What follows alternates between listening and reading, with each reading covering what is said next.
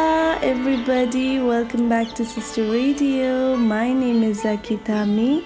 Some of you might know me as the artist behind Sister Library, the first community-owned, community-run feminist library of South Asia. The library is all about celebrating women, and just like the library, Sister Radio is a space for celebrating women. We talk to sisters from all walks of life, and we share an episode every full moon and every new moon.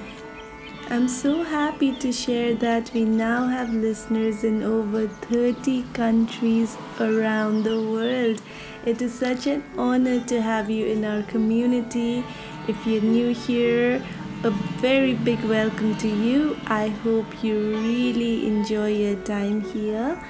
And if you have been listening to us for some time now, thank you so much for all the love and all the support that you have given to us. If you haven't already, please leave us a review and rate us on Apple Podcasts. That will help us reach more people.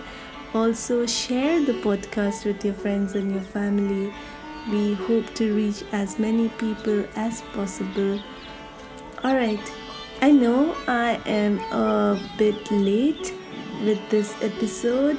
I got a bit sick, so I am here to remind you to wear your mask and wash your hands, and if you do not have to go outside, please stay indoors and take care of yourselves.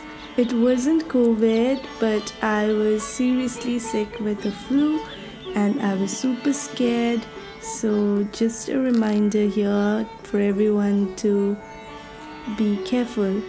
Alright, okay, let us begin. I am extremely happy to have our guest, my sister Angela Mictlanxochitl Anderson, join us for today's episode. I want to start by congratulating her for successfully completing her PhD and being awarded the title of Doctor of Philosophy for her study in transpersonal psychology. As part of her study, in 2015, she initiated Indigenous Knowledge Gathering. Most recently, she initiated a forum to kick off Trans-Territorial Citizenship Series, a forum of creatives who model present and future models of citizenship through lens of culture and the politics of personhood. I cannot wait to read her study. She is currently exploring the social impact of ancestral spiritual movements for community building and leadership. She has donned so many different hats,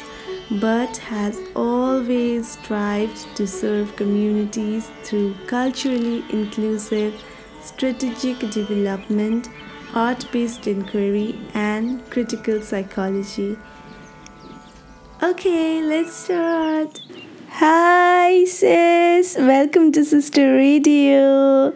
Thank you for saying yes to this. Of course, it's my pleasure. Why would I not say yes to an opportunity to talk to you? Oh, thank you so much. You're the sweetest. It's so wonderful to know you. Likewise, Aki. And how is it there? How's the weather? How are you doing? It's a lovely, bright morning. Not too cold, but not too hot. It's nice fall weather in Mexico City. And I've noticed in the past 15 years that I've been in Mexico City, in and out, that the winters aren't as cold as they used to be. You know, times and climate are changing, but where my mother is at in California, it's snowing and cold. So, and they're only 4 hours away by plane. Yeah, it's so strange to experience this change of how it used to be and what it is now in such a short period, how the climate has changed. But it's also strange to me how this entire conversation has become about individuals and consuming ethically and going vegan and not really holding the big corporations accountable who have caused the most damage and cause climate crisis. Yeah, I think it's very sort of emblematic of what's happening all over the world in terms of how we communicate with one another. I was reading something the other day that talks about these cyclical changes, like the article was based in the context of the US. Every 80 years, this sort of cultural paradox that occurs, and we're seeing it now in terms of the election and so forth. But I think it can also be said in terms of globally what's happening, particularly as there has been a stronger tendency to neoliberalize different governments and ways of consumption, that we are losing a really valuable skill set of just sort of that curiosity and to be able to sit down and have conversation with one another and learn about where we're from, how we be, how things impact one another. And like you said, it's like this focus on the individual. It limits our capacity to reach out, be witness to other people's experiences, and to be witness to what's really happening across our planet. And then on top of it, to really understand that we can make change, when we start working collectively with one another. But I think that's the challenge that I think we all have to wrestle with now, particularly in the next 10 to 15 years. Yes, I definitely experience this as it diminishing the possibility of people coming together and bringing change. It's also very colonizing in the sense that how everything is homogenized and everything is Americanized, the way we think and our culture and our everyday practices, but also in terms of policy making. It is really suffocating because there is no subjectivity, there is no paying attention to different experiences. And I think it's even more so in the web sphere, where we are surrounded by people who are just like us and who speak similar language like we do than in the real world, because in the real world, we do have to coexist with people who have different philosophies and ideologies and who have a very different way of looking at life. But in the web sphere, we tend to surround ourselves with people who think and talk and look exactly like us. And it is scary. Yeah, and I think there's a tendency or a movement to have these utopic conversations around our ideals, where we tend to gravitate or put ourselves in these bubbles with like-minded people, which I think is important, because I think we all do need refuge of different types to preserve our humanity and ways of being. But at the same time, it's to understand that we're all part of this life cycle, these living ways, and that we do have to step out of those bubbles. Like, I reached out to somebody in my circle who put a social media post that, not necessarily that I was in disagreement from a value perspective, but from a political perspective, I didn't share. And rather than attacking the person, I just sort of, shared that my position, which was contrary to theirs, and then, explained a little bit of why I held the position that I had. And rather than judging them, it was just sort of trying to create this space of like, well, why don't you listen to this other perspective? And unfortunately, they didn't respond back to me, but I felt good about my action because, one, I wasn't maintaining my silence. I wasn't trying to judge them, and I wasn't trying to create a space to block or silence them as well. Even if it's uncomfortable, and it's sad to sort of see some of the discourse that even if while people are trying to maintain their thoughts and their values, sometimes they do it in a way that's very hurtful. And so I think making sort of those little movements among people who we call our friends, I think for me is a practice I'm trying to enact in these times, just sort of to change the ways of how we engage with one another. And that regardless of where I may stand, I still am going to respect you regardless of what your beliefs are. Yes, I totally agree with what you said, and it is so important for us to know and understand that different people have different values based on where they come from and their perspectives on world. So the whole point of being around people who think differently and experience the world differently is for us to inspire critical thinking, I feel, but that is not really happening more and more, which is very concerning. Yes. I say this because values are not just values that are personal, even though they may look like just personal values and beliefs and norms, but they are also global in the sense that a lot of things that we practice and things that our policies are made on are things that were brought to us from the global north. And even though on paper it looks great, but we are practicing and uplifting ways of life that are different from ours. And as indigenous peoples, it is a very difficult place to exist.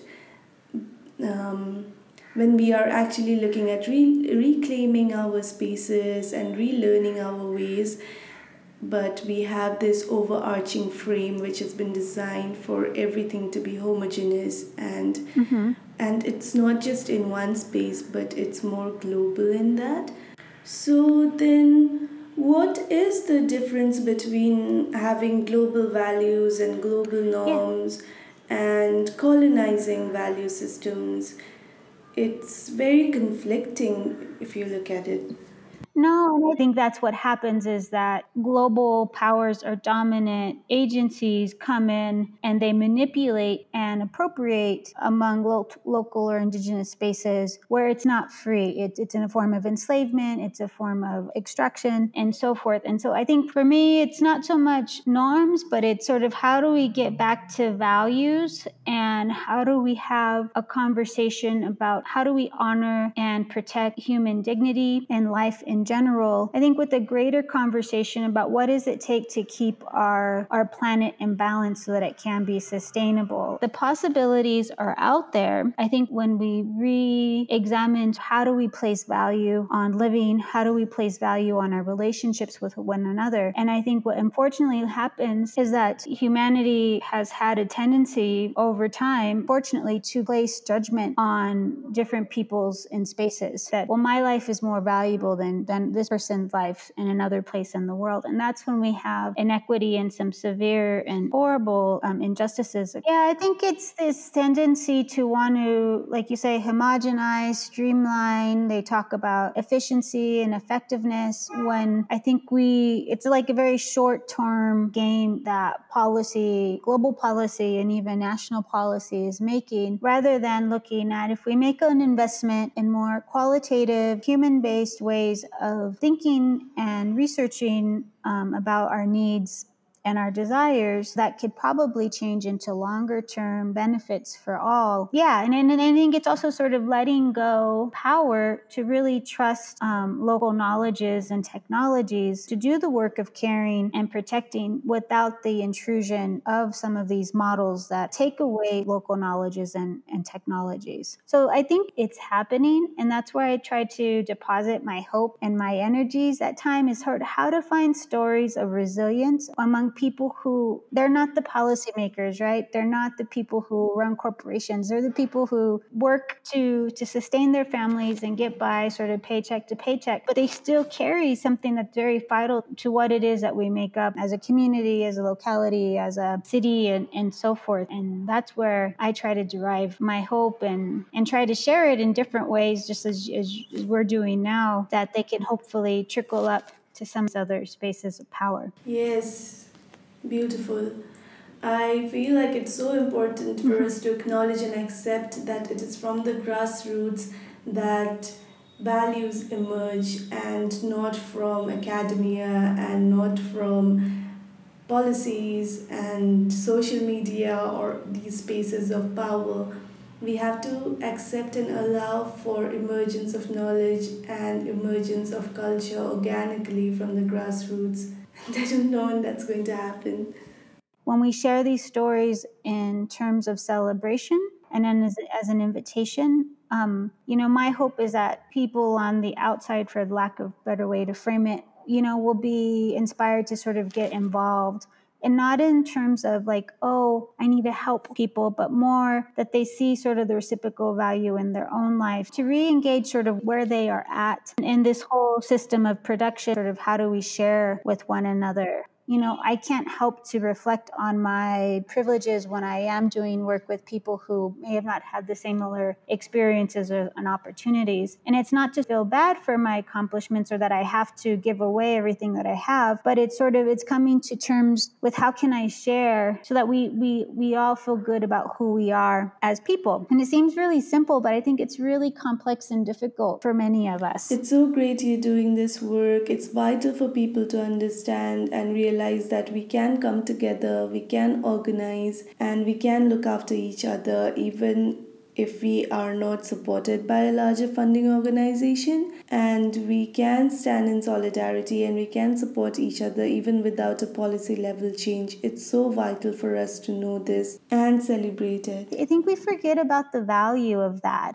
And, like you said, the best of our ability sometimes are the grassroots organizations that are available to us, regardless of whatever challenges or paradigm that they have to operate in. Sometimes the best of our ability is scraping whatever we can week by week among people that we know in small donations, and I'm sure you've done this as well in IPEEP, who take of their own resources to share with others. And it's really simple, but I think as a culture, we've made it so hard to just try. If somebody's in need, what can we do to just try to help them? And that doesn't mean that it's even the people that need help are always going to be able to fully appreciate or whatever, because there's so many systemic issues that our communities have to deal with. It's an effort that I think helps create some balance in the order of things.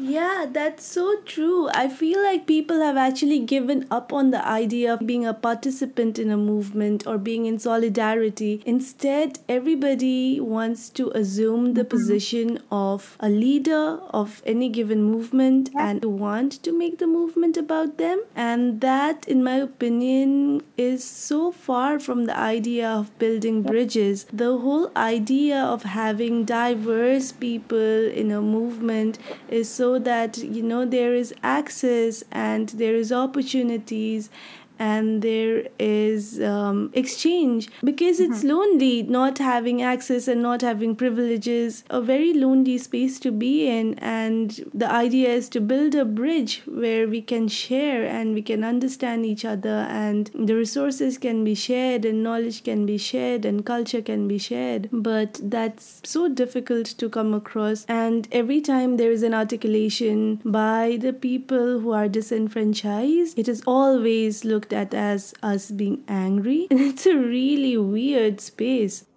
Yeah, I don't know if it's anger, but I think more the political discourse is enshrouded with anger. And I think there's this judgment that people who are marginalized are there because they want to be there. And so there's not enough of critical reflexivity in terms of understanding people's positionalities. And that creates a judgment that I think more provokes anger among the people who are potential sharers rather than among the people who need to ask. I think there's a lot of fear that is circulating around, particularly because your jobs are scarce.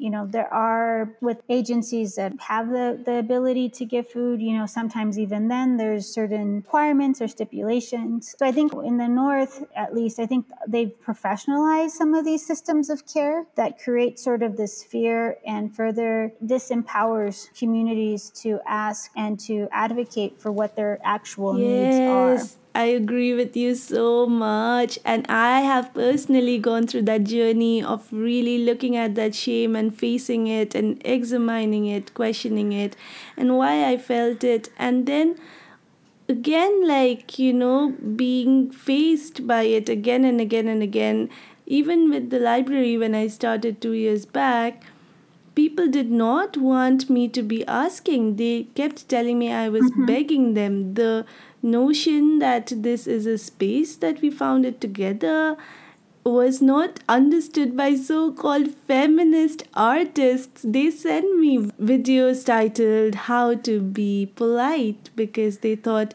it was impolite of a Native woman to be asking for funding to build a library, which is It's bizarre, I know.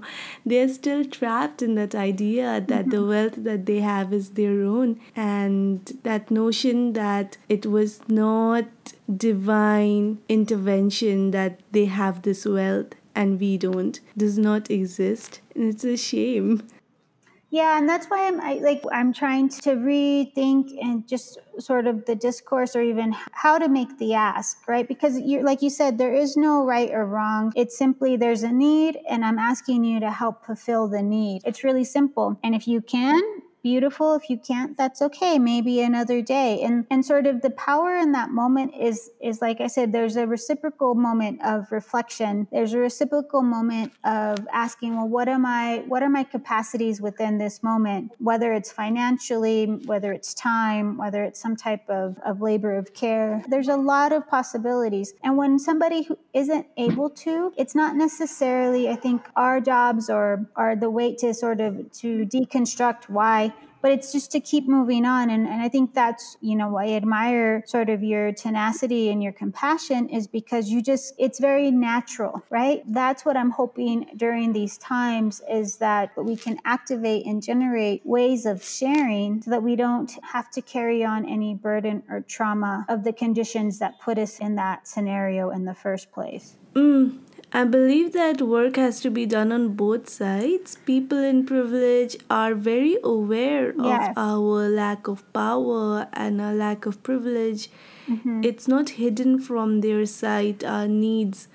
And especially since the lockdown, especially during this time, it's been devastating for so many of us. And to not want to change things and to not want to give during this time, it, there has to be something wrong with people.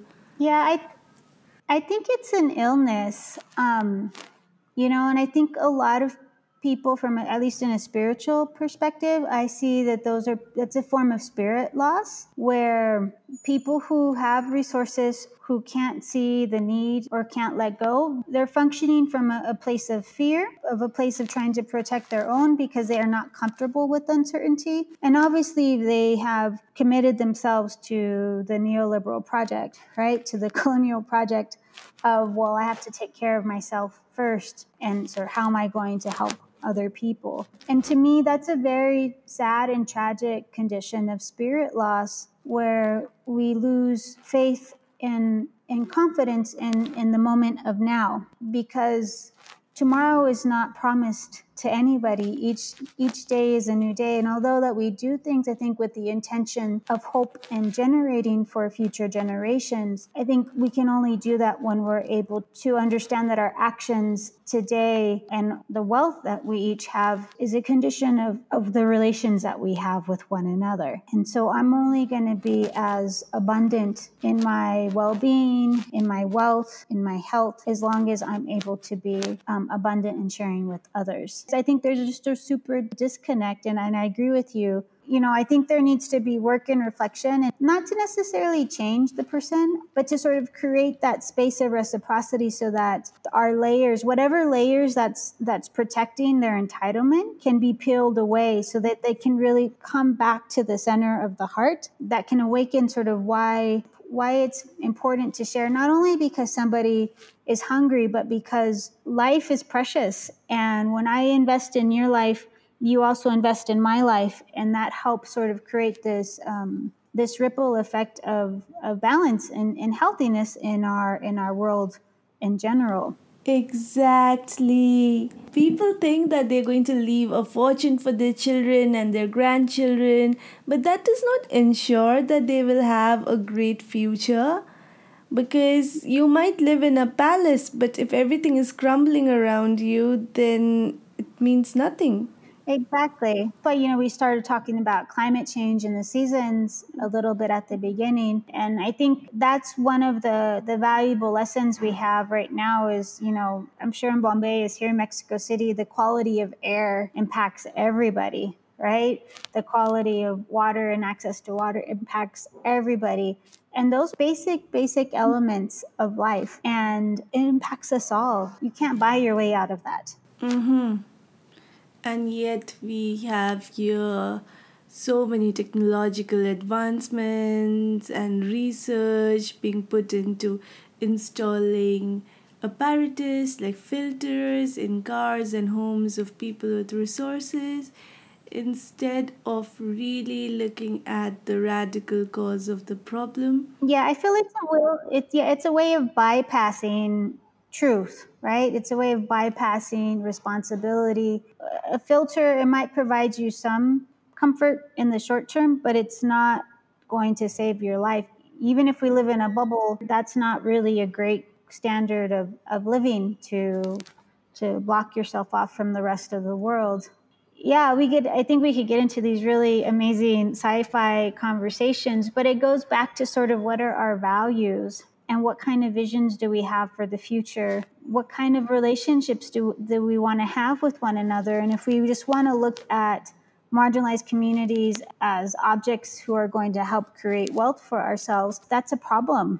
And in some ways, I'd rather have that be very clear and transparent, where people then on the margins can organize and create their own communities that are more equitable and more just. They do have that power because they can occupy space, they can move in a movement. You know, when we can have those conversations, that's when we get to what are my real possibilities and potential. And I think you demonstrate this all the time with how you are working with people and you're creating sort of your own auto-sufficient communities. Maybe you don't have like resources that are going to last you into the next 100 years, but you have resources in the moment that create vitality and care that do not have a price. And that people... Thank you. I feel so seen right now. Thank you so much for acknowledging my work and for celebrating it. I'm pretty used to doing my own thing in a very small corner and then just doing it without anyone paying a lot of notice, but there's work happening. So it feels really nice that you've noticed and you value it, and I'm thankful for this. It's really special. You know, I'm really inspired by our conversation from the perspective of how do we create more think tanks around sort of the human condition. You know, I've been working with this concept of trans-territorial citizenship that's not just about citizenships in terms of being a part of a nation state, but it transcends that in terms of how do we also include the territory of our psyche, the territory of our feelings, the territories of our past, the territories of histories, the territory of space, the territory of our relations, and so on. When we think about how we embody citizenship in whatever space that we're occupying. And I think there's tremendous amount of possibilities when we ask those questions. So how do I do that and care for myself at the same time? I don't necessarily have that solution at the moment, but I'm comforted that I'm asking those questions.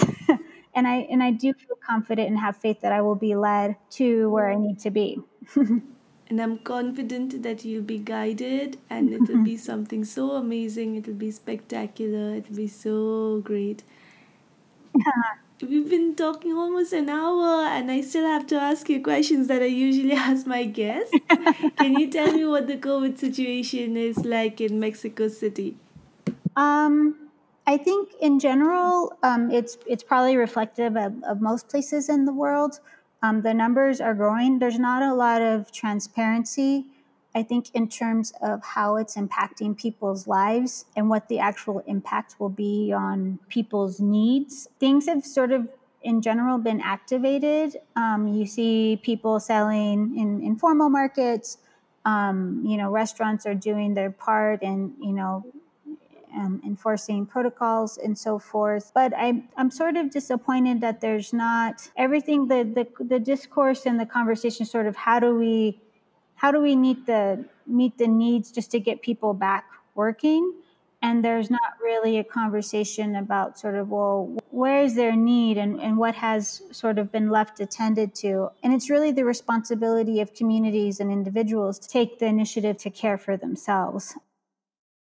But, you know, like the thing with COVID has been that it's like, it's so urgent, the need for people to get back to work and make monies for their families so that they feel some form of the word I'm looking for. Security? Yeah, security. So, because everything seems to be falling apart right now. Yeah, that's what's pushing people to get back to work. But that's not a good space to exist in at all. The only thing that makes your life worth living is having some money in hand. It's not a good life. We need to really reflect on it collectively. Yeah. Yeah, I agree. I think, and I think like it's happening all over the world.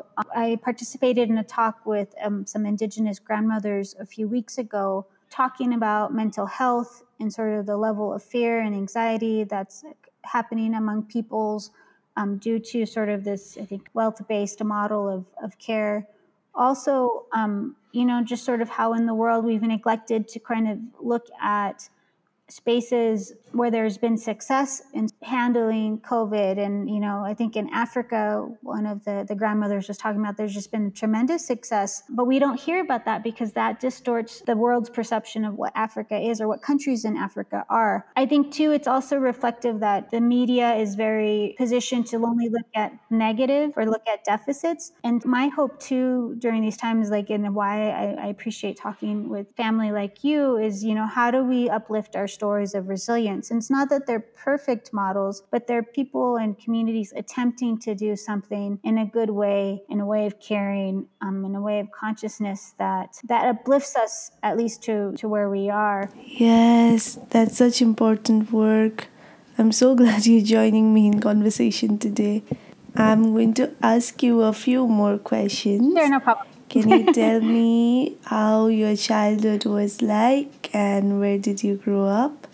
I grew up in the Central Valley of California. It's a predominantly agriculture area, but my grandparents were migrant workers, and so they met in the Central Valley where their family migrated to work in the fields. And my father, he was adopted, so the genealogy work and research I could do, his family too were migrants to the Central Valley, I think in response to sort of agriculture and dairy type of stuff. But I grew up in a small town. My parents were divorced, so I grew up in two towns. One was really, really small, predominantly migrant workers, Spanish-speaking Mexican immigrants, and the other was a little bit bigger, but not too much bigger. Yeah, and I'm biracial, so Mexican and white. I grew up exposed to Spanish, but speaking predominantly English, and sort of just being very aware of the sadness around assimilation, because there were things I wanted to know and learn about my family and its history that my grandparents and relatives weren't always prepared or willing to talk about. But overall, though, I mean, we weren't well off, but we had what we needed. You know, my grandma taught me sort of the power of our family networks, and so if whenever I needed to do something for school and I didn't have the resources, she would organize an enchilada sale or something, and I would always have what I needed. And so that made, you know, created confidence that I could pursue the things that I wanted to and not always necessarily have to worry if there was enough to do so.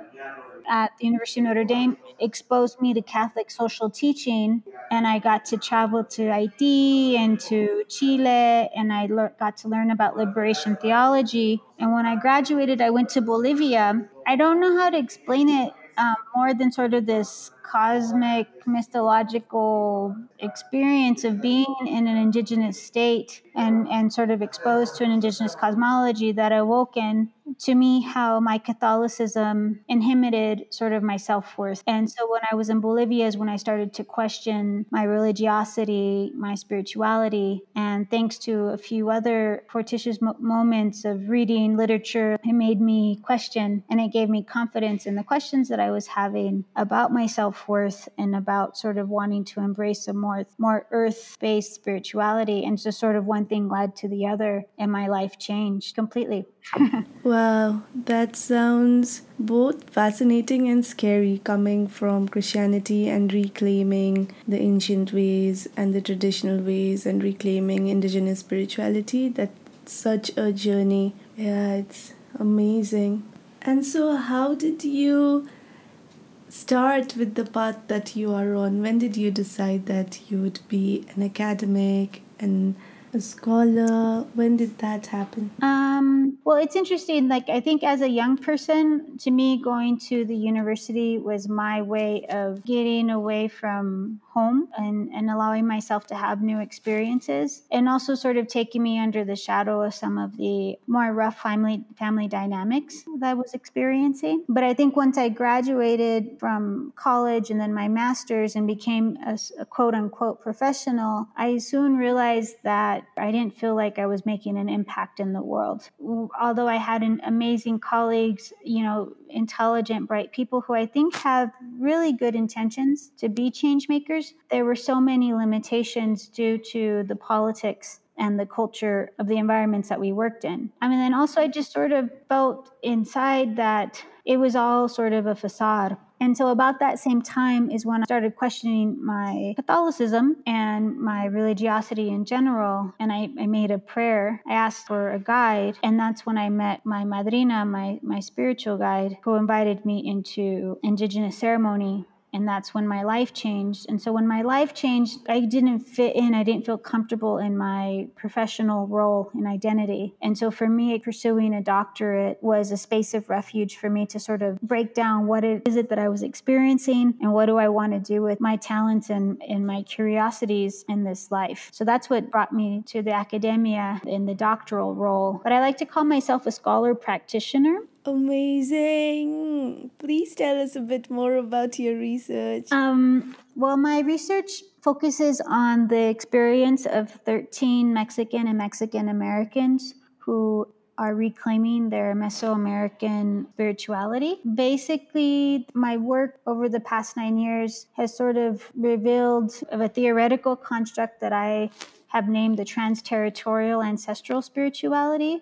And also my work is really about sort of giving a space for an imperfect conversation about what it means to be a colonized person of color, reclaiming indigenous ways of knowing. First step in trying to ask those questions, but first and foremost affirming our experiences and validating our experiences as people of color, with the real need and desire to reclaim indigeneity from a spiritual perspective. So that is it in a nutshell. Ah, so good. I'm so excited for your thesis.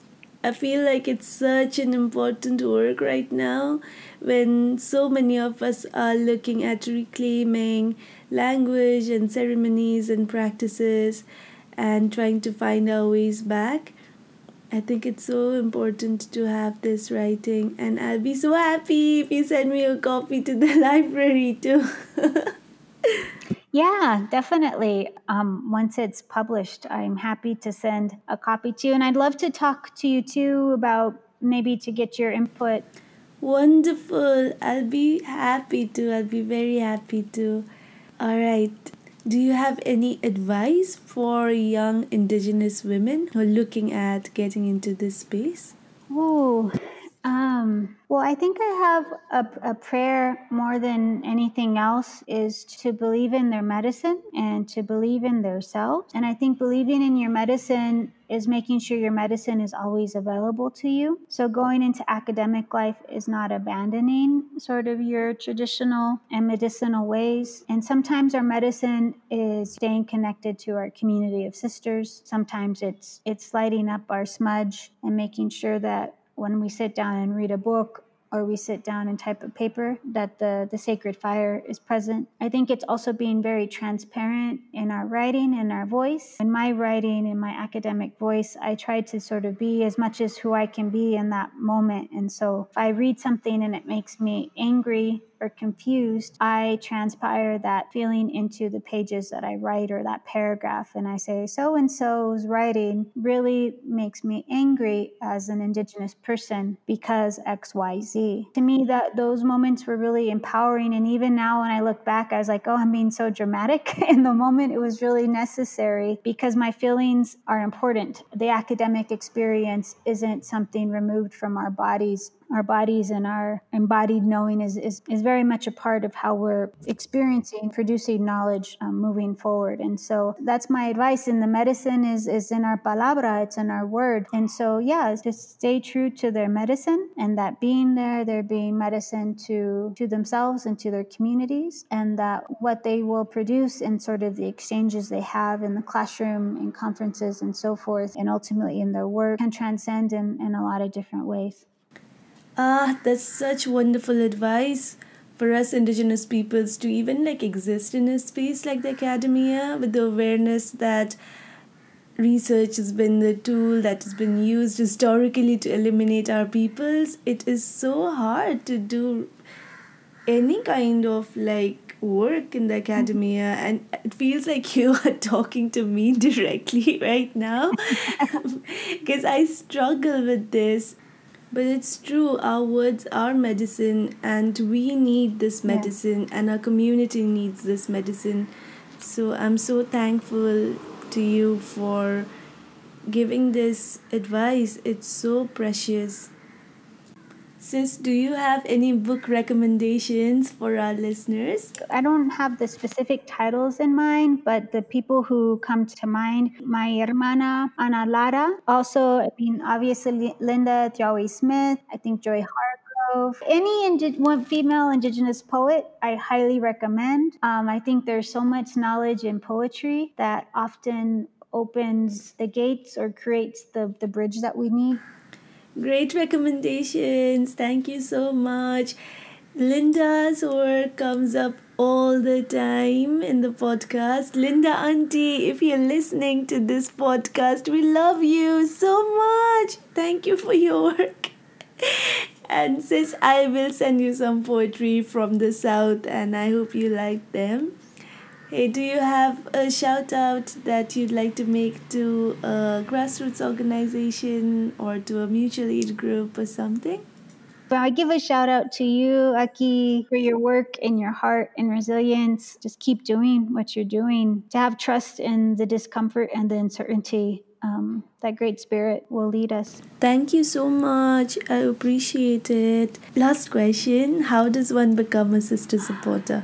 By listening. I think just listening and asking to be a listener, I think, goes a long way. Yes, I totally agree. It's so simple.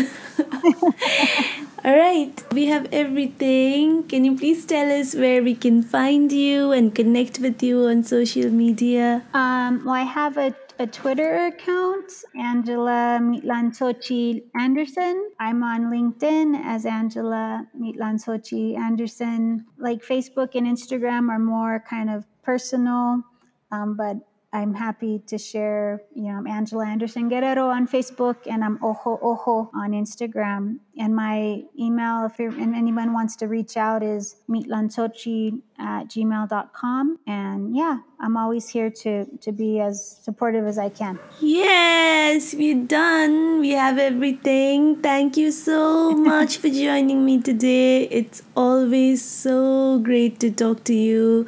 I'm always smiling. I have a huge smile on my face every time I talk to you. It feels so amazing to be in connection with you and in community with you. I'm so grateful for all the work that you do and just that you exist in this world. Thank you.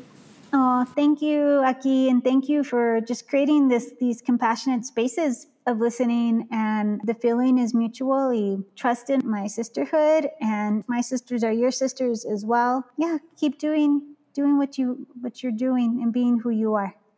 Sweet. Yes, I'll always remember that. Thank you so much, and good luck for your defense, and I'm sure it's going to be so great. It's going to be amazing.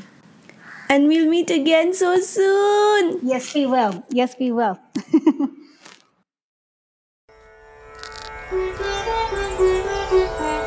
You just heard a conversation between me, Akitami, and my sister, Angela Mictlanxochitl. Her socials are in the show notes. Make sure you follow her. If you'd like to support Sister Library, the crowdfunder link is also in the show notes. Please make sure you check it out. If you'd like to drop us a word, our email is ilovereadingwomen@gmail.com. You can also tweet at us at Sister Library or write to us on Instagram at sister.library. Sister Radio is supported by Pro Helvetia India, the Swiss Art Council, and music for Sister Radio is composed by my dear sister Sasha Patel. Before I go, I want to wish all of my Himalayan indigenous kin a very happy Udauli, and also to everyone celebrating. Alright, I will be back again soon with another episode. Until then, keep celebrating women. Bye.